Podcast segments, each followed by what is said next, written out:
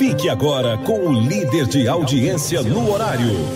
Sempre levando informação de qualidade e os bastidores do poder. Em sua terceira temporada, com o oferecimento do site o jogo do poder.com, programa Cast, Cheque Mate, o jogo do poder nas ondas do rádio e pelo YouTube. Entrevistas, debates e opinião. A análise política de forma decisiva. Com produção dos estúdios Cheque Mate e apresentação Dias Marinho. No ar, no ar. Cheque Mate, o jogo do poder.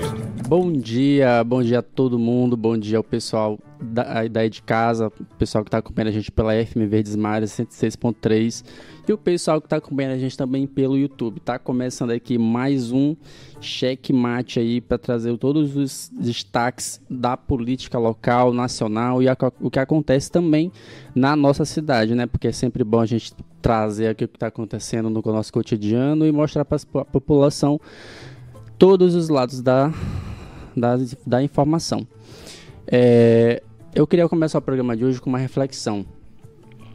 A vida, ela sempre vai nos dar o desafio de começar alguma coisa pela primeira vez. E hoje, pela primeira vez na minha vida, eu estou aqui no lugar do Matias Marinho, começando o programa. É, confesso para vocês que, apesar dos meus seis anos de experiência com jornalismo, eu não me sinto muito bem apresentando o programa, eu gosto mais de ficar na produção mas para mim é um desafio muito importante, muito interessante, inclusive. Eu, particularmente, gosto de ser desafiado e é uma satisfação estar aqui. Então, sempre que você for desafiado a fazer uma coisa que está fora da sua zona de conforto, sendo que a gente nunca está na nossa zona de conforto, eu não sei de onde eles tiraram essa expressão zona de conforto, é, se desafie.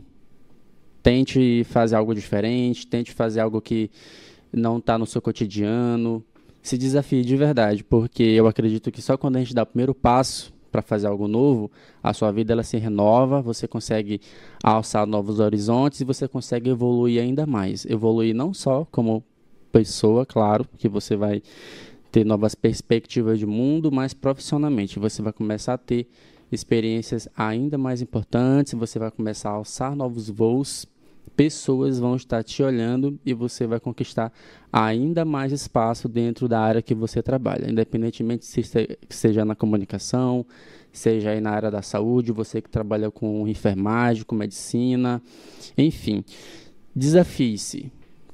A cada dia, é, é, busque uma forma de se desafiar, seja em casa, seja é, é na sociedade, seja no trabalho, enfim. A mensagem que eu deixo hoje é essa todo dia é dia de fazer algo novo, todo dia é dia de se desafiar. E hoje, gostou Eu falei, observa que aqui o, o cara é bom. É babado. Enfim, seu Cláudio, enquanto o Matias não chega, a gente vai começar aqui com os destaques do dia. Tudo o que acontece no mundo do poder, agora nos destaques do dia. Aqui em São Luís, dos últimos dias já começou com mudança na, no secretariado de Bride. Bride começou a dar novo espaço pro mais espaço para os republicanos. E ele ele entregou né a Sencas a secretaria de, de, da criança e assistente social para o Júnior Verde ali que é que é um dos membros mais mais ativos do republicanos. A gente vê que esse anúncio ele foi feito pelo prefeito em suas redes sociais também está na imprensa local já lá no interior do estado, um caso eu fico é assim, quando eu vi essa notícia, eu fico eu fico refletindo é o nível do, do dos políticos que a gente tem no interior do estado ainda mais nos, nos, nos, interiores assim que são que são bem pacatos assim que não tem uma população muito um, politicamente ativa que não é muito crítica e aí qualquer qualquer benefício qualquer pão e circo as pessoas já estão batendo palma. E lá em Parnamarama inclusive a gente teve um caso de um prefeito que ele foi entregar sabe o que Cláudio? Ele fez um vídeo inclusive tu coloca esse vídeo depois ele fez um vídeo em que ele se vangloria, ele torna um ato de, de, de doação de um vaso sanitário que eu acho que é, é uma coisa básica, em um ato político, como se ele estivesse fazendo um favor para a população, quando na verdade não é. Saneamento básico é um dever do Estado, é um dever dos municípios. Então, isso que ele fez eu, foi muito criticado nas redes sociais e a gente vai ver um trechinho agora. Bom dia, estamos aqui na casa da Dona Simone, aqui no prédio de São Félix. Eu e o Negão do Baldo Centro viemos entregar é, esse vaso sanitário para Dona Simone. Vamos entregar aqui para Dona Paca. E aí, Silene, que é filha dela. Obrigada, agradecida. Eu tenho uma crítica, assim, em relação a esse, esse tipo de, de comportamento político, mas do ponto de vista mesmo da população, porque eu, particularmente, quando faço minhas críticas políticas, eu procuro levar em consideração o olhar do eleitor, da população. Porque, assim, é, quando eu vejo algumas análises políticas, eles veem, os jornalistas eles veem mais para o lado da conjuntura política, né? mas por conta do, do, dos laços, enfim, os laços políticos, eu já vejo pelo lado da população. Será que é bacana, assim, mostra, é, é, é, ter essa exposição das pessoas? Será que isso de fato é uma boa conduta? Enfim, é o que a gente vai ver logo mais nos comentários. E o jogo do poder, a gente tem o destaque do dia. É, ontem, né, teve uma paralisação do pessoal aí que cuida da limpeza de hospitais e algumas, alguns centros de saúde de São Luís. Isso aí se deu em função do de atrasos nos, nos pagamentos de sala, não só dos salários, né? Também tem alguns benefícios que eles recebem a mais do que o salário, como o trabalhador tem direito, que eles também não receberam. Exatamente, tem uma série de benefícios que eles recebem além do salário, porque geralmente quando o trabalhador ele é valorizado, ele recebe ali um, um ticket, recebe ali um vale transporte, enfim, é, esses benefícios, esses benefícios que eles que, que, que, deveriam ser de direito acabam sendo sucateados em relação à má gestão. E isso aí eles fizeram ontem uma uma paralisação de não foi uma greve, como está ali na placa. Estamos em greve, mas foi mais uma paralisação de advertência. O que, que é isso?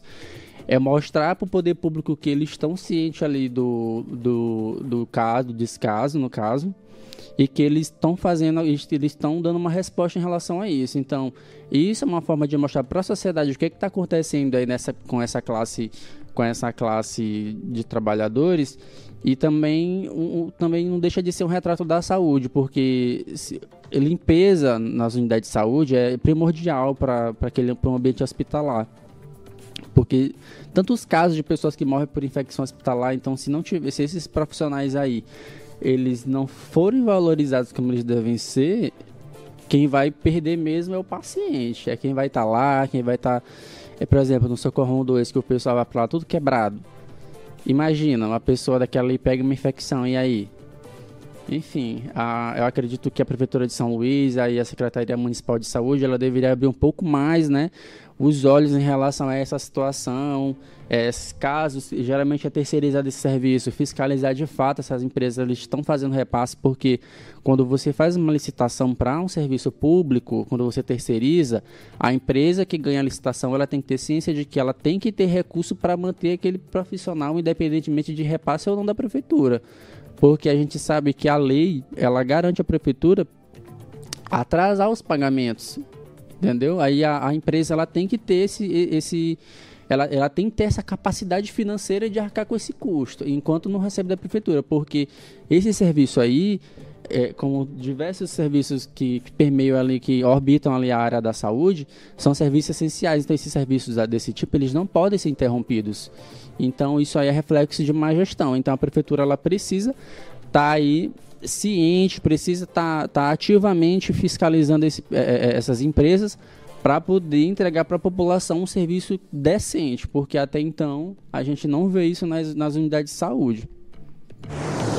Acesse e leia mais em ojogodopoder.com. Ainda no interior do estado, a gente volta aqui com a questão de Barreirinhas do empréstimo de 30 milhões. É, esse prefeito, prefeito de Barreirinhas, doutor Almi, é, Almi, Amilca, Amilca, ele solicitou, Cláudia, na semana passada, mais um empréstimo de 30 milhões, de 30 milhões de reais, e a Câmara fez o quê? Aprovou, né? Só que, no entanto, esse, esse empréstimo, esse, esse processo desse empréstimo, ele pode ser barrado pelo TCE.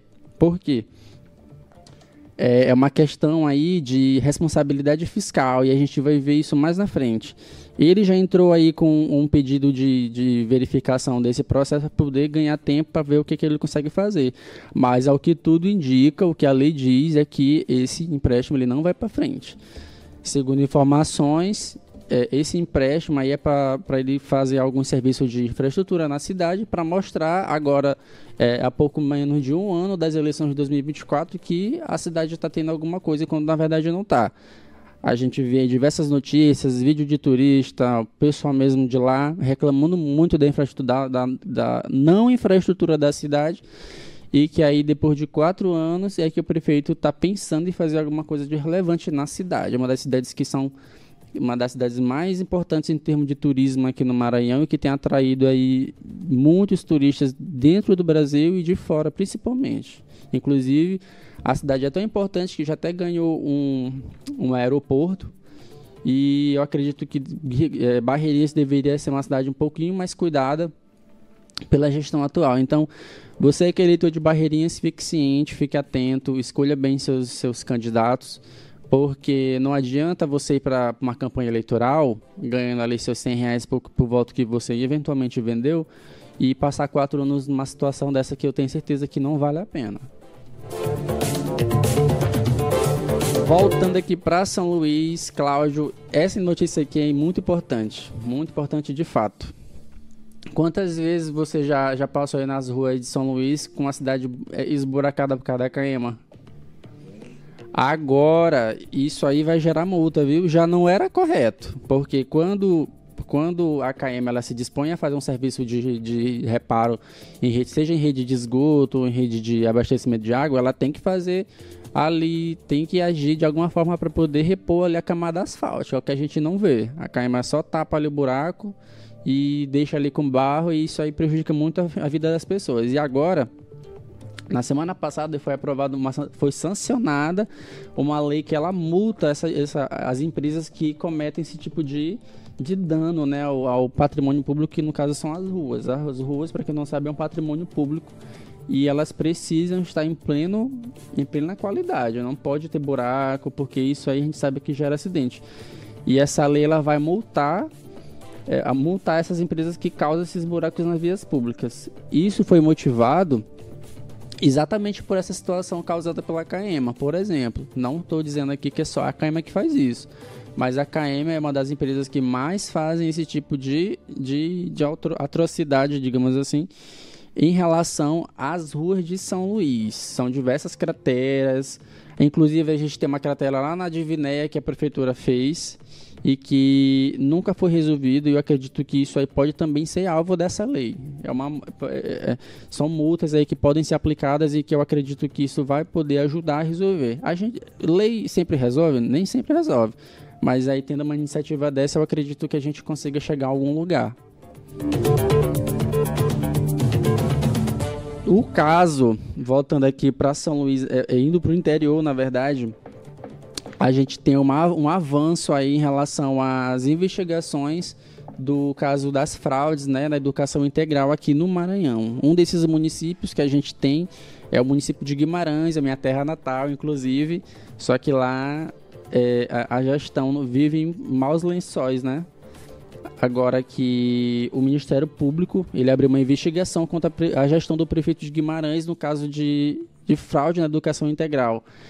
O Ministério, é, isso é uma, é uma resposta às investigações do Tribunal de Contas do Estado, né, que fez uma auditoria e identificou que o, a gestão do prefeito Oswaldo Gomes mentiu em relação ao número real de, de de alunos do tempo integral. Ele informou no censo, no censo escolar do ano passado que a cidade tinha três escolas de tempo integral, mas na verdade só tem duas e essas duas elas não têm estrutura adequada para desenvolver essas atividades de forma correta. Só para você ter uma noção, uma das escolas sequer tem sequer tem ar condicionado para promover esse tipo de, de conforto para as crianças que passam ali o dia inteiro na cidade, na, na escola.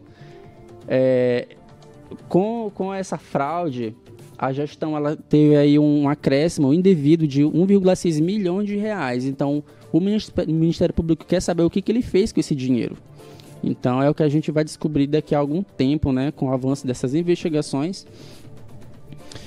E, e vamos aguardar.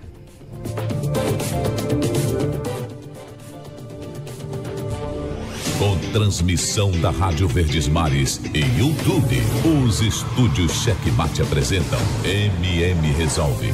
Para todo problema, tem uma solução. Denunciar, noticiar e chamar a atenção do poder público é o papel do bom jornalismo. Na comunidade, Matias Marinho vai em busca de soluções. A partir de agora, Matias Marinho resolve.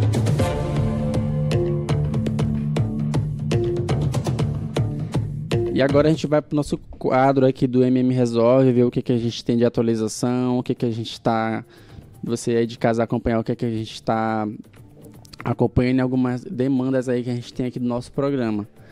É, aqui nossos status das demandas, a gente tem aqui o avanço né, na cirurgia do seu José Ribamar, que a gente recebeu tem dois meses esse, essa demanda, a gente está acompanhando, ele já teve a primeira consulta, ele já passou ali pelo retorno que aconteceu agora no dia 17, 17 do mês passado, e ele vai ter algum novo retorno agora no dia 30 do 11, que é o que vai dar encaminhamento de fato para a cirurgia dele. Inclusive, um desses exames aí que ele ficou de fazer é um exame de risco cirúrgico, que é o passo final aí para ele fazer essa tão sonhada cirurgia no quadril esquerdo.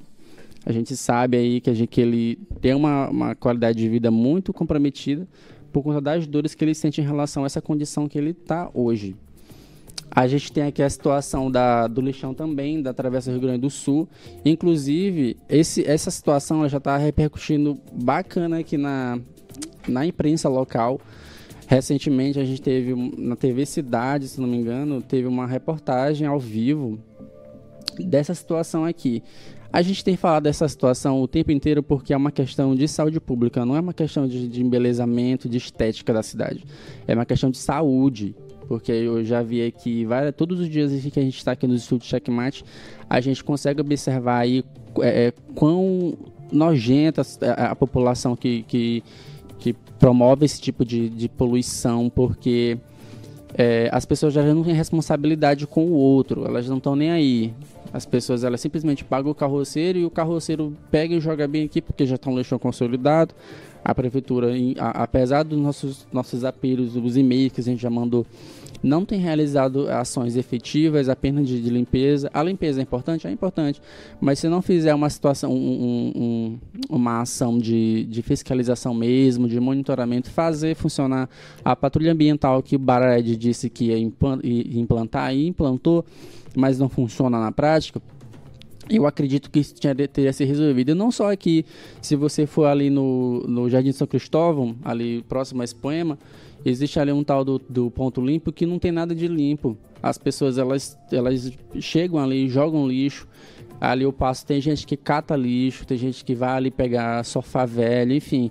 As pessoas elas tornam, é, é incluíram aquilo ali na cultura de, da vida delas. Então, eu acredito que uma cidade, para a cidade estar limpa também, a prefeitura também tem que implantar políticas públicas que coíbam esse tipo de atitude, porque a gente tem a gente tem é, ecoponto que é para recolher lixos é, é, materiais materiais recicláveis. A prefeitura ela poderia por meio da, da Secretaria de Meio Ambiente promover aí uma, uma ação de reciclagem de lixo dentro dos bairros, eu acredito que isso funcionaria muito, ajudaria a cidade a evoluir nessa questão dos resíduos sólidos. Então, é uma questão cultural.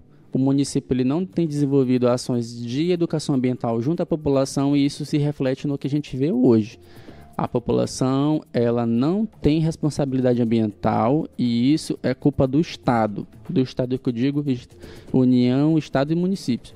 Esses três entes federados eles não têm realizado esse tipo de ação e a prefeitura, por estar mais aqui próximo da população, ela deveria sim realizar esse tipo de política pública e fiscalizar.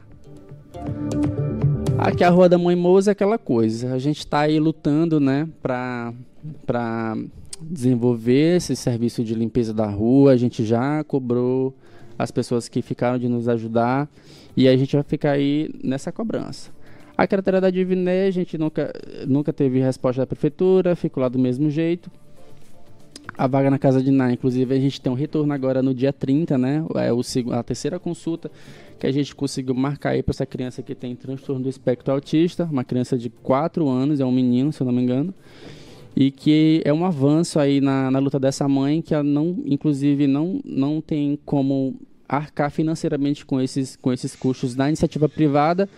E a gente está dando esse suporte aí por meio do, dos nossos amigos da Secretaria de Estado da Saúde.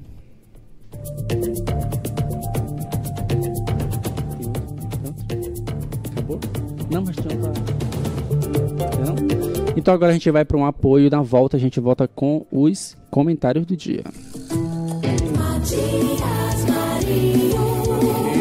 Eu daqui, você daí. Muito bom dia, bom dia, bom dia. É, rapaz, hoje teve um atrasozinho bem, bem, bem atraso, né? Mas estamos e já estamos a cá, já estamos a cá. O nosso Wesley na condução dos trabalhos, na primeira parte do programa. E agora é com nós outros, é com nós outros. É só tá, ali, aliás, esse negócio de nós outros só tá dando isso, né? É a Argentina, só. E hoje tem jogo da Argentina também, né? Além de tudo, tem jogo da Argentina além dessa, dessa, dessa questão aí da, do Milley, que se elegeu presidente da Argentina, derrotando o centenário peronismo. É, centenário peronismo. É, não, é, não é de hoje, não. Tem umas duas décadas aí. E aí a Argentina vai, pela primeira vez, viver um, um como o Milley gosta de dizer, um tal de anarco-capitalista. Ele deve estar tá criando essa história toda. O que quer dizer isso? É um, um, um, não é nem que seja que seja direitista, extremista no, no, na, no, do lado da direita. Ele é capitalista extremo, capitalista ao extremo. Pelo que eu ouvi uns comentários, não é necessariamente o capitalismo selvagem, né? Porque capitalismo selvagem é o que se é o que se aplica, por exemplo, na China. Na China, no seu regime chamado é, socialista, comunista. E aí, na, na, na verdade, na verdade, na prática, quem a China aplica no, no seu regime econômico é o regime capitalista selvagem, que é aquele da exploração mesmo da mão de obra, do trabalho, do trabalhador é, e pagando muito pouco. Mais ou menos isso. Então, o que vai acontecer na Argentina não é o, o direitista extremista e, e nem muito menos essa questão do, do capitalismo, aliás, do capitalismo extremado. Não é isso. É uh, o capitalismo em sua essência. Essa é, essa é a ideia, né? Se vai se vai se concretizar, aí só o tempo para só o tempo para nos dizer.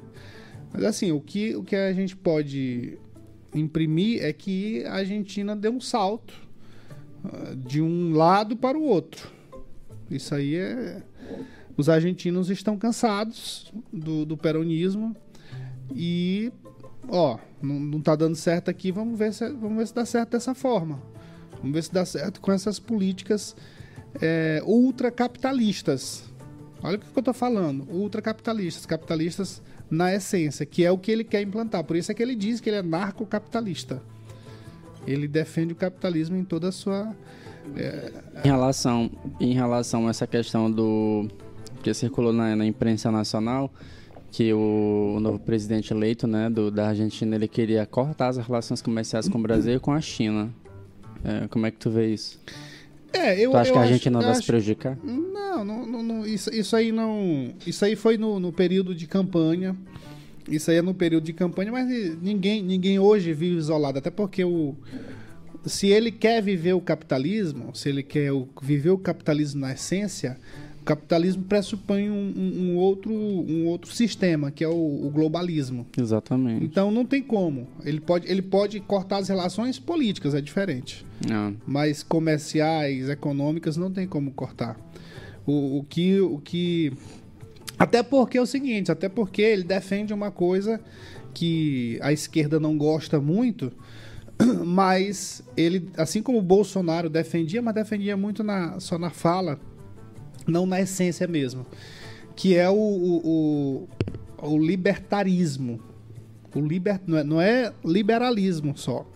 É, ele, ele se autoproclama libertário e é diferente de, de falar de liberdade. Liberdade é uma coisa, libertário é outra, é, é, ainda é uma coisa mais extrema, é muito ligado mais à economia do que propriamente a questão de costumes, essas coisas.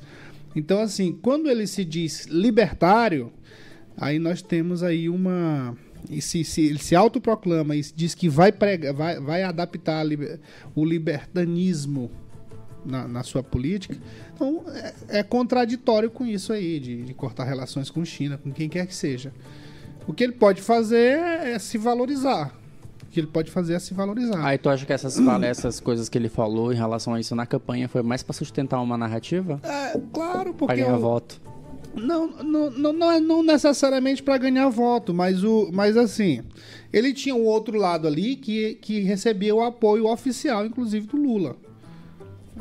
É, recebia o apoio oficial da esquerda do uhum. Brasil. Então, naturalmente ele vai ter que falar com ele ia ter que tinha que falar para poder conversar com o público dele nessa linha também. Então, é.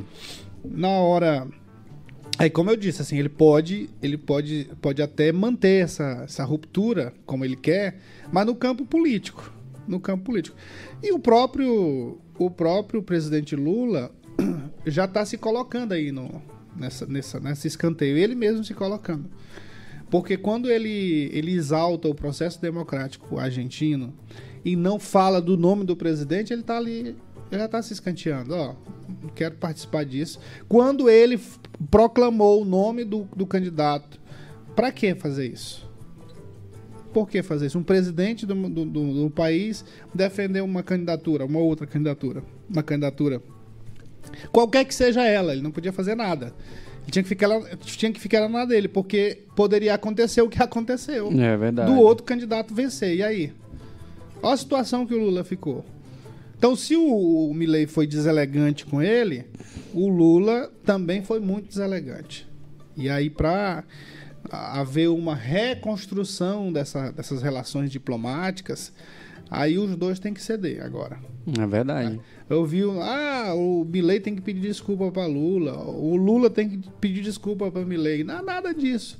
Os dois é que precisam recuar de suas posições, porque os dois representam é, do, cada um seu país. E, e, e, deve haver a diplomacia entre eles. Especialmente pelas relações comerciais, né? A Argentina aí tem o Brasil como um dos seus principais, principais parceiros comerciais internacionais, então eu acredito que, em prol mesmo da própria população dos dois países, a gente tem que ter essa, essa relação diplomática.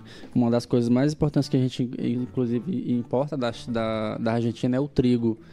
E a gente sabe que essa que, que, qualquer tipo de variação em relação ao, ao, trigo afeta nos preços de muitos produtos. Então a gente pode ter aí uma inflação em relação a isso. E por isso que esses dois presidentes eles precisam estar alinhados aí com os interesses de fato também da, da própria população. Eu sempre destaco essa coisa da população porque é, é quem, quem sofre essas, essas, essas movimentações políticas, porque tudo isso influencia no preço das coisas. Então, eu acredito que sim, tem que manter essa, essa boa relação política entre os dois, independentemente da sua ideologia política, independentemente do que pensa em relação à economia. Muito bem, vamos para o lado de cá agora. Bora aqui para nossa São José de Ribamar. Vamos aqui para o nosso Maranhão, São Luís. Vamos ver os, o que tem para a gente conversar aqui hoje sobre as pautas que o Wesley trouxe no início do nosso programa Cash. E com você, sempre quente e fervendo, os comentários do dia.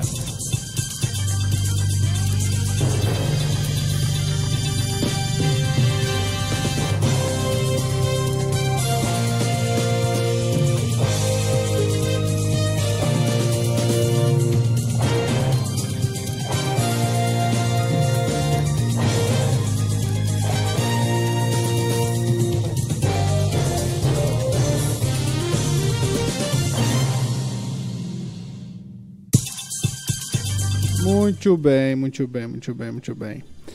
Ó, é... Alô, alô, São José de Ribamar. Alô, alô, senhor prefeito Júlio Matos. O que está acontecendo, doutor Wesley? Wesley, safadinho Macedo.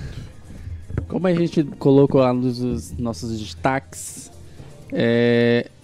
Matias, a movimentação do TCE, as investigações em relação às fraudes na educação integral no Maranhão, em especial em algumas prefeituras do interior do estado e aqui também na Ilha de São Luís, dando um bom destaque para São José de Ibamar, que foi aí o o principal, principal município que teve maior, que deu maior prejuízo para o Fundeb em relação a essas fraudes, a gente destaca aqui que o Ministério, o Ministério Público, eu acredito que sentiu que a nossa provocação, ele já começou a investigar. E isso começou lá pela cidade de Guimarães, inclusive, que é a minha cidade natal. Ih, rapaz. É.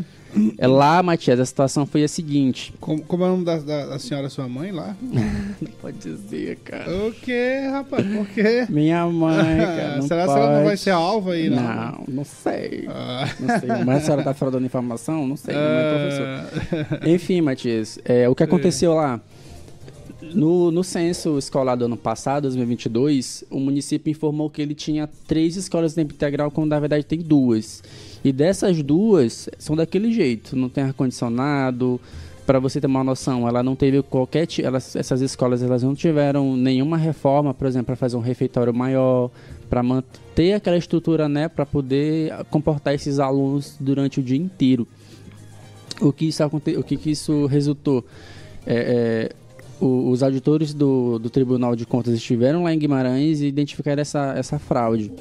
E aí, em função dessa fraude, o município recebeu 1,6 milhões de reais do Fundeb, um valor recebido a mais e indevidamente. E agora o Ministério Público ele abriu uma investigação para poder é, é, apurar o que de fato a gestão fez com esses recursos. A gente vale destacar aqui que a gestão de Guimarães ela tem aí ela tem muitas ela tem já saíram diversas notícias de, de de irregularidades em processos licitatórios e aí a gestão está na mira do Ministério Público em relação a essa fraude, a essa possível fraude com recursos federais da educação. E o que a gente pode apontar disso, Matias, é que já começou a movimentação em relação a essas investigações é, é, com esses dados do TCE. E aí o que, que a gente pode concluir com isso? Que São José de Ibamar em breve pode também ser o próximo alvo do Ministério Público. Ó, eu vou. Eu estava aqui procurando e eu vou entrar em contato com o meu querido amigo Marcelo Tavares, lá que é conselheiro do Tribunal de Contas do Estado. E eu vou, eu vou, saber como é que é o procedimento de encaminhamento dessas informações para o Ministério Público. Porque... A tal provocação é tal provocação. Né? Porque se não chegar no Ministério Público, não vai acontecer oficialmente é. essa provocação. Então eu, eu vou entrar em contato amanhã, eu vou tentar trazer essa informação aqui. Mas eu, eu vou tentar pegar essa informação, porque é importante isso. É importante que o Ministério Público tenha essas informações. O, o Julinho, que eu sei aqui, o Julinho, tentou aí dar, fazer um tal do embromation com essas informações. Ele só. É porque eu. O, e, e, engraçado, ó. Atenção, atenção, senhores conselheiros. O, o, o, Julinho acabou chamando vocês tudo de desentendido, né? É. Você não, eles, não, é porque o, os conselheiros não sabem o que é escola em tempo integral e ensino em tempo integral. Educação, acho que foi educação em tempo integral e ensino em tempo integral. Eles, eles confundiram. Será se o TCE confundiu? Será se o TCE confundiu? Porque é, os recursos, os recursos que foram direcionados para 20, mais de 21 mil alunos foram direcionados, for, foram, foram mandados para São José de Ribamar para atender os alunos em ensino em tempo integral. Ou seja, um valor acima, muito acima do que um aluno normal. Por que, que foi feito isso? Porque a prefeitura cadastrou quase todos os alunos, praticamente todos os alunos, como integrantes de ensino em tempo integral. 21 mil alunos. Só que aí, quando os alunos, quando os pais dos alunos é, vão pegar, foram pegar informação, e o TCE também fez isso, os pais foram pegar as informações, viu, viram lá que os alunos ah, eles estão no, na escola em tempo integral. No ensino em tempo integral, escola em tempo integral, isso não importa. O que importa é que o, o, o município recebeu um valor referente a, por aluno para estudar na escola em tempo, em tempo integral. Ou seja, os dois turnos. E aí os pais foram atrás e descobriram que os alunos estavam indo só um turno. O outro estava, o outro eles se tocaram, ó, não, mas os meninos estão ficando aqui, o que está acontecendo? Mas aí o TCE disse que a prefeitura recebeu esse valor lá em cima. Então não tem, não tem discussão é, filosófica com relação a isso, seu Julinho. Não tem discussão filosófica sobre ensino, educação, escola. Não existe isso. O que existe é 2 mais 2, 4 o, o, a prefeitura cadastrou quase todos os alunos como sendo alunos do ensino em tempo integral e os alunos receberam, a prefeitura recebeu por isso, recebeu esse valor referente aos alunos matriculados na escola em tempo integral, ensino em tempo integral, que seja. E aí a população quer saber, cadê o recurso? O recurso que o governo mandou para os alunos serem atendidos é, na condição de escola em tempo integral. É, o TCE, será que o TCE foi burro? Os conselheiros foram burros? Não, mas eu fico pensando assim, é, o Julinho ele tem uma postura de, desse jeito aí, ele, ele para justificar as loucuras dele, da gestão dele, foi como ele falou outro dia, que o tele, a, tele, a telemedicina, telemedicina que vai ser lançada amanhã pelo governador do Maranhão é utopia. É utopia. Sendo que todos os. Todos, plano até, plano de saúde já oferece telemedicina. A teleme, telemedicina é, uma, é um mecanismo de agilização do acesso das pessoas ao, ao médico. E aí, como é que isso é utopia? Aí ele pega essas coisas, ele, ele, ele, ele pega, quando ele, é, ele é pego na, na contradição, na mentira, aí ele fica acusando os outros. Aí acusou o governador, o governo do Maranhão, de estar tá implantando uma política utópica, acusou os conselheiros de estarem sendo idiotas, burros e terem feito o serviço errado. É, é isso que ele faz. É isso que ele faz. Então, é assim, ele tá certo e o mundo tá errado. Ele tá certo e o mundo tá errado. As ruas estão cheias de buracos. Ele recebeu mais de 30 milhões para fazer uh, uh, uh, drenagem, fazer asfalto, é. fazer asfalto, fazer pavimentação de ruas, fazer isso que você falou, fazer o serviço completo, fazer o serviço completo. Recebeu milhões para fazer ruas, para fazer infraestrutura, para dar infraestrutura para o município. E a gente não vê nada disso. A gente não sabe. Ontem nós conversamos aqui sobre isso. É, aqui no Parque Araçagi mesmo tem duas ou três ruas que foram feitas. Aí você vai para o centro da cidade, não tem. Aí você vai para os demais bairros, para as vilas, não tem. Você vai bem aqui para o Parque Vitória, cadê? Tem alguma rua feita pelo prefeito? Não tem. E onde é que estão esses 30 milhões? Onde é que estão? Aí quando você pega o, o, o Julinho nessas contradições, ele, não, tá tudo errado, eu, eu tô certo. Tá todo mundo errado. É o mundo que está errado. As escolas estão fechadas. Não, mas é porque o, o mundo está errado. Eu tô certo. Que história é essa, cara? Que história é essa? Para onde é que vai São José de Ribamar desse jeito? Para onde vai o município de São José de Ribamar? A terceira maior cidade do Maranhão.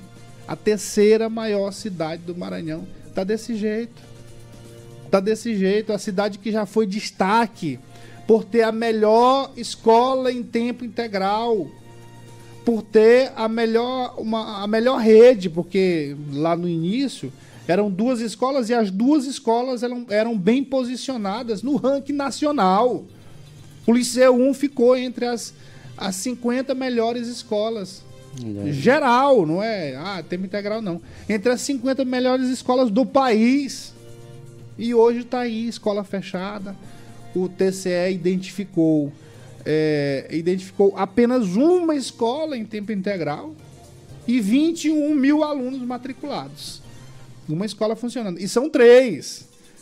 A, a rede de ensino em tempo integral de São José de Ribamar são três escolas. Mas aí, pelo que o próprio TCE falou, não, tá, não tem nada funcionando. Eu recebi uma. Quando a gente conversou sobre isso aqui, eu recebi uma, uma informação de uma mãe. Olha, olha isso. A mãe me disse: Eu vou tirar meu filho do Liceu Ribamarense 1, porque lá não é mais o mesmo. Acabou. A escola não existe mais.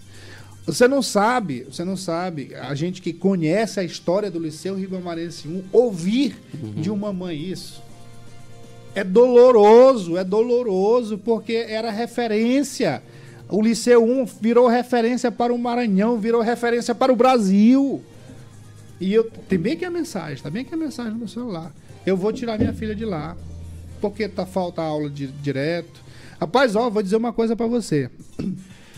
O o Gil Cutrim foi um dos prefeitos mais desastrosos do município. Mas ele não conseguiu acabar com o Liceu Ribamarense 1. Não conseguiu. O Julinho está conseguindo. O Julinho está conseguindo. Ele acabou com, com, com, o resto todinho. Acabou com o Liceu do Parque Jair. Que eu fui lá, fui lá no início. É, de, depois que ele saiu, no início da, da, da gestão seguinte, eu fui lá e filmei 4 horas da tarde, a marginalidade entrando dentro da escola. Eu filmei, o cara ainda fez assim para mim, ó. Tava filmando do outro lado com, com meu parceiro, com o meu Wesley, da época. e aí o, os quatro marginais lá, ó, para de filmar que eu vou te matar. Desse jeito. Eu tenho essas, essas imagens até hoje. Todo pinchado, todo acabado. Aí o, o, o então prefeito que assumira na época, o Luiz Fernando, tomou de conta, tomou a escola de volta, passou para o corpo de bombeiros, continua ensino em tempo integral, mas aí parece que foi para o bombeiros, é exatamente aquele, aquele sistema de escola militar. É, e, voltou, devolveu a dignidade para aquela comunidade ali, para os alunos. Né? E, e aí, mas ele, ele, ele conseguiu, ele acabou com a escola, o, o Gil. Mas não acabou com o Liceu 1. O Julinho está acabando o Julinho tá acabando. É, é difícil, viu?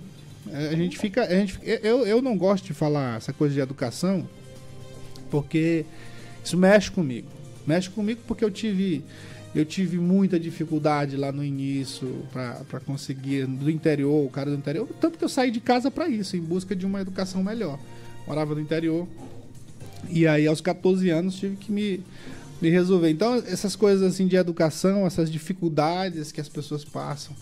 E aí, e aí é onde entra aquela discussão que a gente estava tendo ontem.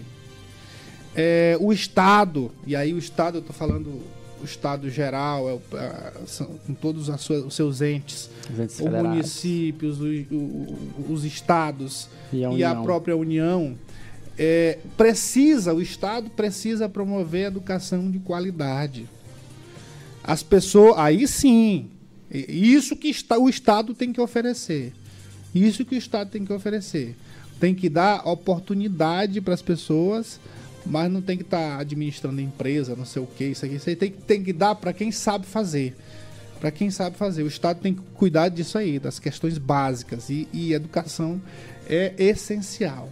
Uma questão essencial porque é a formação da vida. É, tá, tá ali ligada, ligada, ligada à responsabilidade do Estado diretamente. Então, assim, quando mexe com o negócio de educação, eu fico. E quando eu ouço um negócio desse, é de, é de lascar, né, seu Wesley? Isso aí. Nós temos hoje o. Fofoqueiro? Fofoqueirito? Não. Não? Não. Tá de férias? Já tá. Não. Já tá de. Já tá. Não temos fofoca. Ah, rapaz. É, enfim, essa oh, questão quem, que, quem essa... vai tá, quem tá de lua de mel não é o, é o Antônio Padilha que trabalha com a gente. O fofoqueiro não pode é, entrar. É, fofoqueiro. Pois é, essa questão, essa coisa que tu disse aí em relação ao legado, Matias, a gente vê muito no interior, porque a gente, porque as escolas, algumas escolas passam a ter uma referência não só em relação ao a qualidade do ensino, porque a qualidade de ensino, qualidade de ensino escola deveriam ser duas coisas que andassem juntas, né? claro. né? Deveriam. Infelizmente não é que acontece. E isso aí do de, de São José de Ibamar, a mensagem dessa mãe, me lembra muito o que aconteceu lá em Guimarães. A gente tinha uma escola chamada, ainda tem, a Nossa Senhora da Assunção, uma escola que foi inclusive construída a partir de uma, de uma missão católica canadense, na década de 60, lá em Guimarães.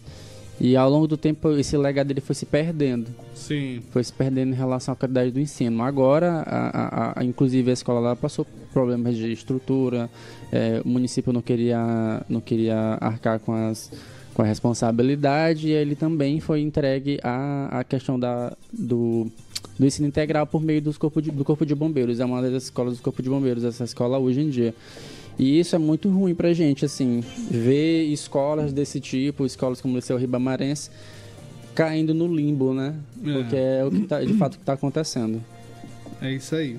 Ó, a propósito de, disso que eu falei aqui, é, da dificuldade de, da educação, eu me lembro. É, eu sempre conto isso aí nas, nas nossas conversas de, de cachaça. Conversa de cachaça. Fala de educação. Eu, eu, em Arame, eu fiz dois anos lá do, do ensino, do ginásio, da época do ginásio. Ginásio, ginásio. cara, ginásio.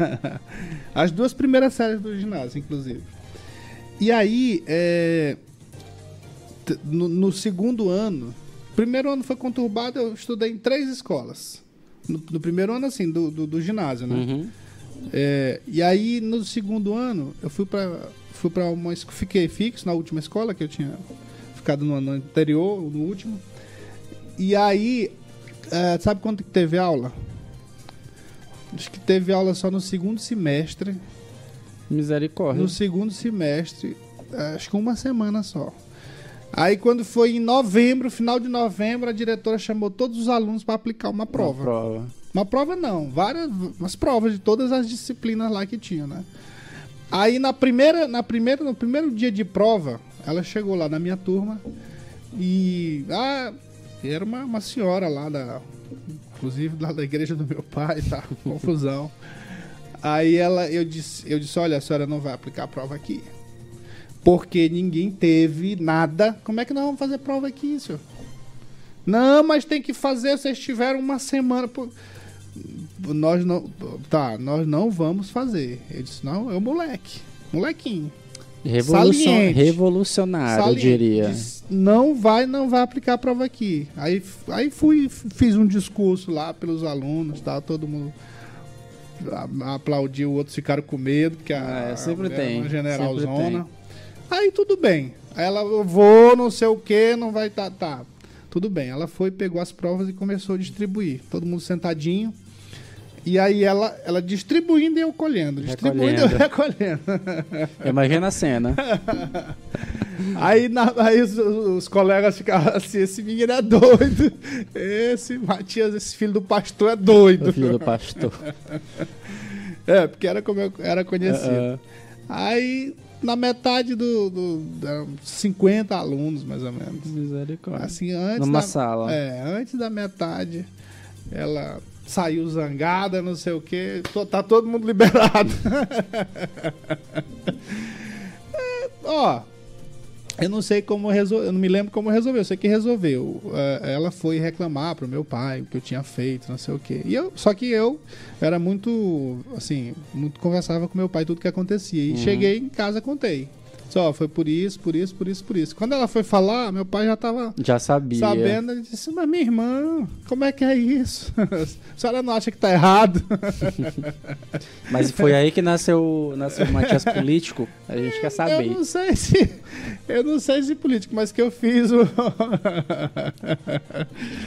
mas, é, mas assim, não, não, era, não era anarquismo. Não tava sendo. É uma questão de noção, né? Era, era. E eu realmente desafiei é uma senhora mais velha, uma, uma senhora, né? Novinha ali. Depois, passou o tempo, acho que a gente ainda falei com ela tal. Acho que ela acalmou também. Tomou consciência, né? É. Ó, vamos fazer o seguinte, então. Vamos fechar com essa história aqui do. Já que a gente tá falando desses descalabros. É, o vice-prefeito aqui de Parnarama fez um ato político com uma doação grandiosa, né? uma grande doação de um vaso sanitário, rapaz. Um vaso sanitário. Não, aí, aí quem, quem tá, o pessoal aí do. Com esse, do vaso, rádio, com esse vaso sanitário, no... ele revolucionou o saneamento básico de Parnamarama. é, cadê o vídeo? Vamos lá. Encosta mais pra cá pra ficar mais melhor. É. Tira a cadeira, negão. Bom dia. Estamos aqui na casa da Dona Simone, aqui no prédio de São Félix. Eu e o Negão do Baldo Centro. Viemos entregar é, esse vaso sanitário para Dona Simone. Vamos entregar aqui para Dona para Gleicilene, que é filha dela. Obrigada, agradecida. É, você entrega, aí nós chegamos aqui, mas ela, ela não teve. Ela passou mal ontem à noite. Aí tiveram que levar ela no hospital. Mas vinha deixar encomenda. Ele está aqui, encomenda. Tá, tá bom? Eu, tá o vice-prefeito. Quero agradecer ao nosso amigo. Oh. Obrigado, meu prefeito. É, negócio sério, viu? É, isso, aí, isso aí é muito humilhante, né? Eu acho muito, é muito humilhante. humilhante. Era o que eu estava comentando no começo. É, não, não dá, isso é, isso é uma coisa que não dá. Felizmente. O, eu, eu nessa, nessa minha lida aí política, a gente tem essas ações aí de vez em quando. E vou te dizer uma coisa, uma coisa desconfortável para mim. Desconfortável. É entregar uma cesta para uma pessoa. Não é nem entregar, é, é ser fotografado fazendo isso. Uhum. É por isso é que não, não dá para mim. Eu, é, vejo, eu vejo que. Não dá. Que tem, eu acho que, acho que você já viu isso. Muitos políticos é. fazem isso e é como se a desgraça do pobre fosse palco é. para ele. Como, é como se fosse, não. Acaba sendo. É. O pilar do, do palco isso, dele. Palco isso, isso me dói o coração, porque é, eu acho assim, uma. É humilhação mesmo, não tem outra palavra. E a outra pessoa ali precisando e você se utilizando daquele momento da necessidade da pessoa é difícil. Muito bem. É isso aí, seu Wesley. É isso aí, seu Matias. Foi um dia de desafios para nós. Ah, muito bem, acho que tá segurando aqui. É, tá segurando. Eu, eu, eu disse certinho, só, só mais uma vez ali, comparecer no, no. não foi nesse aí que o prefeito deu, não. Foi no lá de casa que eu comprei. e aí tomei ali. Olha, mas pelo menos. Restaurador pelo, de flora. pelo menos foi com vaza, foi um, com caixa acoplada, né? Não foi daquela cordinha. É, tá. É, já foi um avanço. Ali, tá porque, ó, por exemplo no interior, geralmente não tem encanamento, né? Então a água não ia subir Sim. naquela caixa de cima. Então já é pois é um avanço, né? É isso aí. Muito bem. Ó, amanhã estaremos de volta para mais um checkmate. Bom dia, boa Bom sorte. dia. Valeu, Wesley. Acabamos de apresentar Cheque Mate, o jogo do poder nas ondas da Mais FM, com o jornalista Matias Marinho.